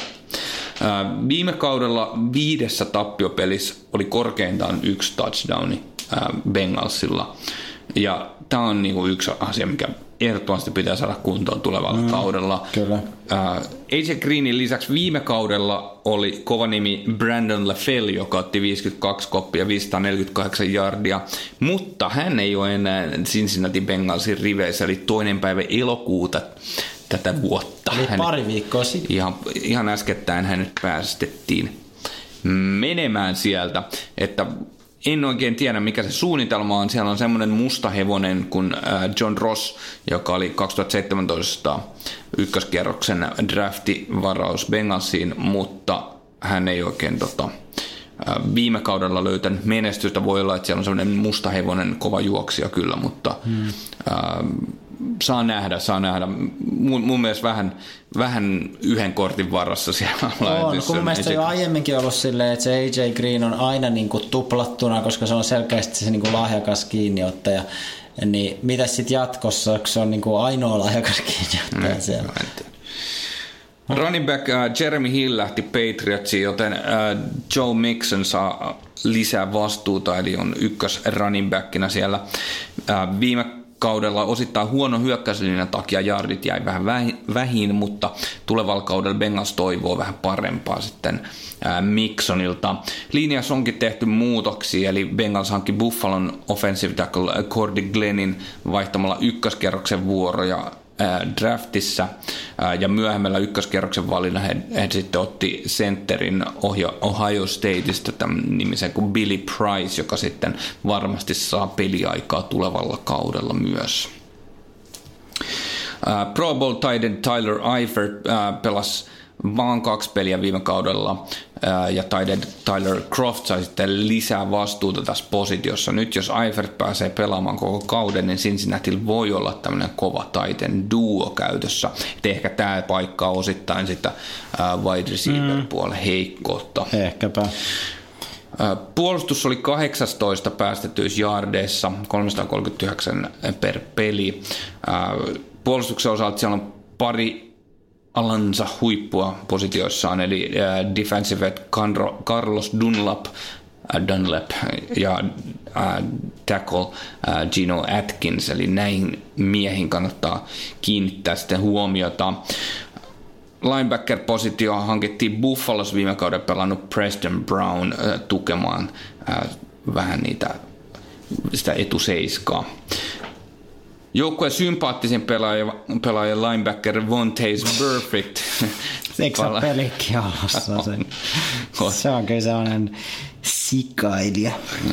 Mutta hän on kuulemma hyvin tämmöinen, toisin kuin ehkä Sue, mistä puhuit niin. aikaisemmin, niin tämä Perfect on ilmeisesti tämmöinen äh, pukuhuoneen semmoinen hengen nostattaja kaveri niin, kuitenkin, että niin se, joo, se pelaa Mutta hän pelasi ikaa. Ja nyt on siis neljän ottelun pelikielossa dopaamisen takia. Että niin joo, niin se tuli siitä, joo, se. aivan, joo, että ei pelkästään sikaa, että myös pelaa epäreilusti Kyllä. muutenkin. Joo, all right. Puolustuksen takamiehistö pysyy ennalla ja on erittäin korkealaatuinen edelleen, eli cornerback Drake Kirkpatrick, William Jackson ja Darkis Denard ja safety George Iloka ja Sean Williams varmasti näkee eniten peliaikaa myös tulevalla kaudella. Mainittakoon vielä, että toisella kierroksella draftattu safety Jesse Bates, joka kunnostautui interceptionin ottamisessa Wake Forestin yliopiston joukkueessa, niin saanee myös peliaikaa tulevalla kaudella. Et mä luulen, että heittopuolustus on, on ihan kyllä mallikas tässä joukkuessa. Kyllä, ja täytyy sanoa, että kaikki nuo nimet, mitä sä sanoit tuossa, niin on, on tota, Cincinnatin itse draftaamia pelaajia, Joo, siellä on ollut kyllä. niin kuin hyvä scoutti katsomassa niin kuin takakenttämiehiä. Kyllä, kyllä. Yhteenvetona Cincinnati Bengals äh, on keskinkertainen joukkue. Mm. Ja erityisesti nämä hyökkäyksen kysymysmerkit mun mielestä niihin ei ole vastattu äh, off-seasonilla. Ja Uh, vaan Ravensin kanssa tuosta kakkospaikasta, mutta ei... Mutta joo, mä, mä, mä talan, kun mä kuuntelen omaa juttua, niin mä alan olla sun kanssa samaa mieltä, että toi Ravens kyllä näin paperilla näyttää kyllä kovemmalta. Se on mun se on niinku hieno hetki aina ihmisen niinku päättelyketjussa, kun hän alkaa uskomaan omia tarinoitaan. Ja uskomattomista tarinoista puheen ollen siirrytään vielä viimeiseksi sinne pahnan pohjimmaiseen, eli Cleveland Brownsin Factory of Sadness, joka on kuulemma itse asiassa luvannut meidän, eli Jenarihaiden Facebook-sivulta löytyy mielenkiintoinen linkki, kuten monia muitakin mielenkiintoisia linkkejä ja kuvamateriaalia. Meidän naamoista. Meidän naamoista, niin tota, että heti kun Browns voittaa, niin ilmasta kaljaa. Joka Joo. ei mun mielestä ole ihan huono tarjous. Ei ole. Mun mielestä erittäin olennainen pointti, tämä oli siis jopa Hesari oli uutisoinut, niin erittäin olennainen pointti oli siinä, että Bud Light, joka siis tarjoaa ilmeisesti nämä bisset, niin oli luvannut, että... Se on laittia. Niin se taisi vielä olla. Ää, No anyway, niin ne oli luvannut, että, että jos sama meno jatkuu, niin pitää huolen, että ne vaihtaa ne tuoreet kaljat, jos ne niin vanhat ehtii mennä huonoksi ennen kuin se voitto tulee. No, tämmöinen itse ironia on mun mielestä ihan kohdallaan, se on ihan hyvä. Kyllä, mutta mä uskon, toki, toki tässä on nyt ehkä vähän sellaista Harnox fiilistelyä, mutta ja, ja toisaalta sitä, että nyt ei järjesti suunta voi olla kuin ylöspäin, mutta mä uskon siihen joukkueeseen, ää, se, että ne saavuttaisi niinku vaikka voittavan rekordin, niin sitä mä en usko ennen kuin näen, mutta mut mä uskon, että siellä on nyt uusia palasia, josta ne pystyy lähteä rakentamaan. Ne on myös hankkinut sinne tosi paljon uusia pelaajia, joista se varmaan kerrot kohta. Et kyllä mä, mä luulen, että siellä niin kuin, siellä ollaan menossa niin kuin parempaan suuntaan, mutta kuten sanottu, suuntaan mm. ei voi oikein mikään muu Tie on pitkä. Eli tosiaan Browns teki historiaa viime kaudella ollen vasta toinen täysin voitoton joukkue. Oliko näin? Mä heitin tämän päästä niitä faktan. Mä en ole ihan varma, onko se totta. Mutta sanotaan se kuitenkin tässä lähetyksessä nyt virallisesti. Se taisi olla toinen 016 joukkue. Täysin voitottomia joukkueita on edell- enemmän, mutta niiden olisi ollut pelattu 16 ottelun runkosarjaa niin, okay. ilman yhtään voittoa. Mä en jaksa tarkistaa, mutta kuitenkin äh, valmentaja, valmentaja Hugh Jackson jatkaa, mutta äh, noin 50 prosenttia pelaajista on vaihtunut viime kaudesta. Hyökkäys oli 24 äh, jaardeissa per peli koko NFLssä ja tällä puolella on erityisen paljon muutoksia. Quarterback Tyler Taylor on ainakin toistaiseksi ykkös QB nyt, mutta draftin ykkösvalinta Baker Mayfield varmasti kyttää sitä aloituspaikkaa, var, varsinkin jos on ongelmia sitten alkukaudesta. Detroit Lions vuonna 2008 on saavuttanut 0-16 niin, rekordin. Niin. Sitä ennen ei pelattu 16 runkosarjaottelua. Niin. Eli tämä oli, fakta piti paikkansa. Mm-hmm. Uh, viime kauden interception-kone Dishon Kaiser on tosiaan poissa, eli tämä viime kauden QB. Se on ihan hyvä. Varmasti hyvä valinta, mutta toisaalta hänellä oli vähän vaikea paikkakin siellä. Kyllä. Uh, wide receiver-osasto näyttää paperilla ihan suhteellisen vahvalta. Mm-hmm. Jarvis Landry hankittiin Dolphinsista ja Josh Möyhö Gordon on jälleen taas kuivilla. Eli hänen häneltä odotetaan jonkinlaista positiivista produktiota. Se on vähän hämmentävää, että koska se tulee sinne niin kuin training campille, että, että se sanoo, että hänelle on parasta, että hän ei nyt tuu sinne heti alkuun. Tässä ekassa Hard Knocks-jaksossa hän lähetti jotain vähän kryptistä tekstiviestiä sille päävalmentaja Hugh Jacksonille ja osittain niin kuin, äh, halusi kertoa hänelle osanottonsa, kun sillä Jacksonilta oli tota, lyhyen ajan sisään niin, niin kuollut sukulaisia, oliko se veli ja äiti. Mutta Josh myös sanoi ja lupasi, että hän tulee kyllä niin kuin lähiaikoina paikalle. Mutta oikeasti siis kaveri on hyvä silloin, kun pelaa. Hän ei vaan pelaa ikinä. Mutta ehkä tällä kaudella. Onko tämä Jarvis Landry, tämä wide receiver, niin onko se sama tyyppi, joka on se Steelersin kakkos QB? Äh, mitä? ei. Jarvis Landry on ihan erittäin vahva Se on Landry Jones, okei. Okay. Erittäin okay. vahva receiveri tosiaan, joka sinne nyt hankittiin, josta mä tuossa aiemmin, aiemminkin mainitsin, että hän on selkeä semmoinen niin kuin johtajarooli. Siellä on Landry Jones. Niin, mutta se on käytännössä sama, sama, jos on Landry ja sitten on J. Alkusen se toinen nimi, hmm? niin se on käytännössä sama. Hyvä. Myös Taiden David Nojokulta ää, kaivataan, kaivataan parannusta edelliseen kauteen, mutta hänellä on sellaista potentiaalia, sanotaan näin. Hyökkäyksen linja on suhteellisen kova, joskin luottomies tackle Joe Thomas jäi eläkkeelle. Chris Hubbard tulee Steelersistä sinne linjaan vähän niin kuin korvaamaan Joe Thomasin taas tulla tosin eri puolelle linjaa. Kevin Cheitler ja Joel Bitinio on guard-paikassa ja JC Tretter on siellä sentterissä. Eli kyllä siellä, siellä on talenttia siinä hyökkäyksen linjassa, ei ole ehkä semmoinen huolenaihe, sanotaan näin. Juoksupelissä toisen kierroksen draftaukselta Nick Chubbilta odotetaan ää, paljon Carlos Hayden rinnalla ja lisäksi Duke Johnson on myös kuviossa mukana, eli sieltä saa odottaa tämmöistä komiteahyökkäystä juoksuosastolta tulevalla kaudella. Kyllä.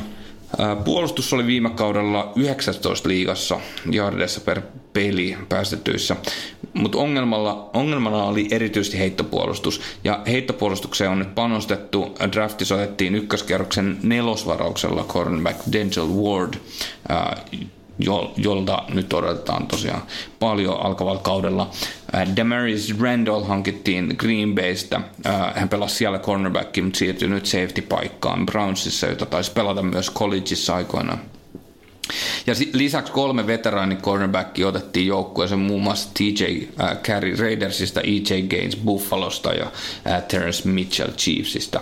Ja vaikka mä sanoin muun muassa, niin mä luettelin ne kaikki. Ja linebacker-puolella itse asiassa puolustuksessa kannattaa muistaa, että Jamie Collins, tämä liittyy ehkä siihen, mitä sä sanoit, että hmm. pelaajat menee Brownsiin ja sitten ne häviää sinne. Niin. On lahjakat pelaajia, eli Collins tuli aikoinaan Patriotsista vähän kummallisen siirron tuloksena.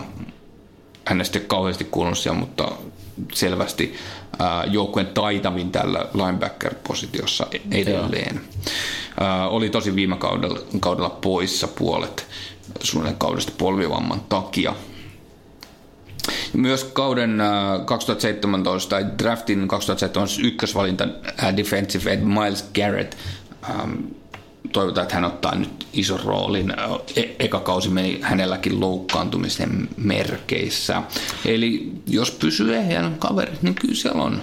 Kyllä, mutta kyllä se kuitenkin komeet seitsemän säkitystä sai tehtyä niillä tota, niissä matseissa, oliko se 11 pelistä mm. jossain eka kaudella. Että kyllä mä näkisin, että nyt jos se pelaa koko kauden niin kuin terveenä, niin siinä on iso tekijä. Ja ylipäänsä siis eihän toi, ei toi Clevelandin puolustus ole ollut se ongelma. Viime ei. kaudella ne oli oikeastaan aika hyviä. Niiltä taisi olla liigan seitsemänneksi paras puolustus päästetyissä jaardeissa. Alle 100 jaardia. Häh? Juoksu, Seitsemäs? Juoksussa. Ai juoksussa. Joo. Ja tota, ehkä siellä niinku takakentän puolella on jotain tota, parantamisen varaa, mutta, mutta ei nyt se, on parannettu. Nyt, niin, se on, nyt se on nimenomaan, että siinä on panostettu. Niin.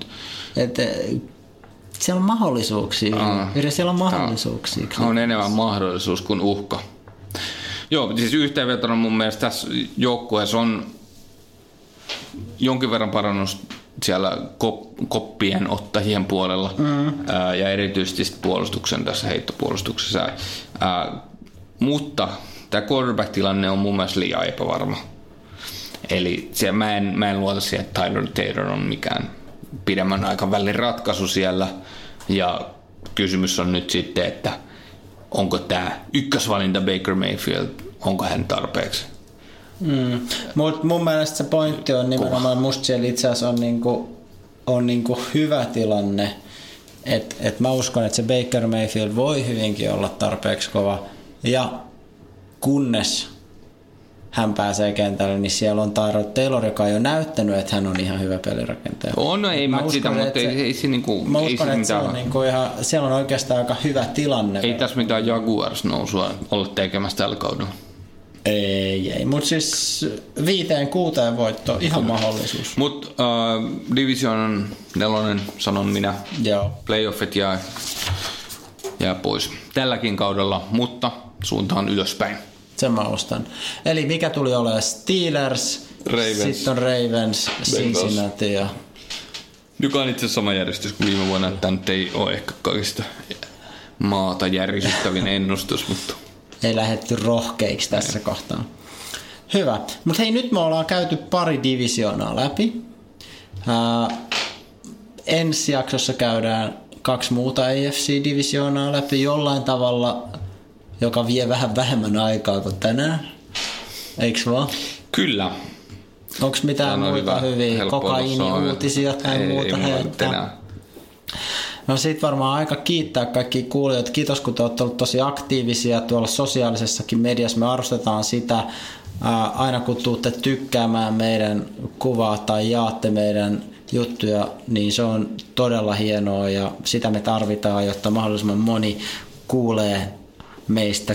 Ei välttämättä sen takia, että mahdollisimman no- moni näkee meidän pärstä jossain, mutta hienoa, jos löydetään kuulijoita tälle podcastille. Muistakaa, että tosiaan meidän podcastiin voi kuulla monesta eri paikkaa. Uh, subscribeatkaa meidät vaikka Apple Podcasteista tai kuunnelkaa Kiekusta tai tsekatkaa SoundCloudista. Me ollaan myös tosiaan siellä Radio Playllä.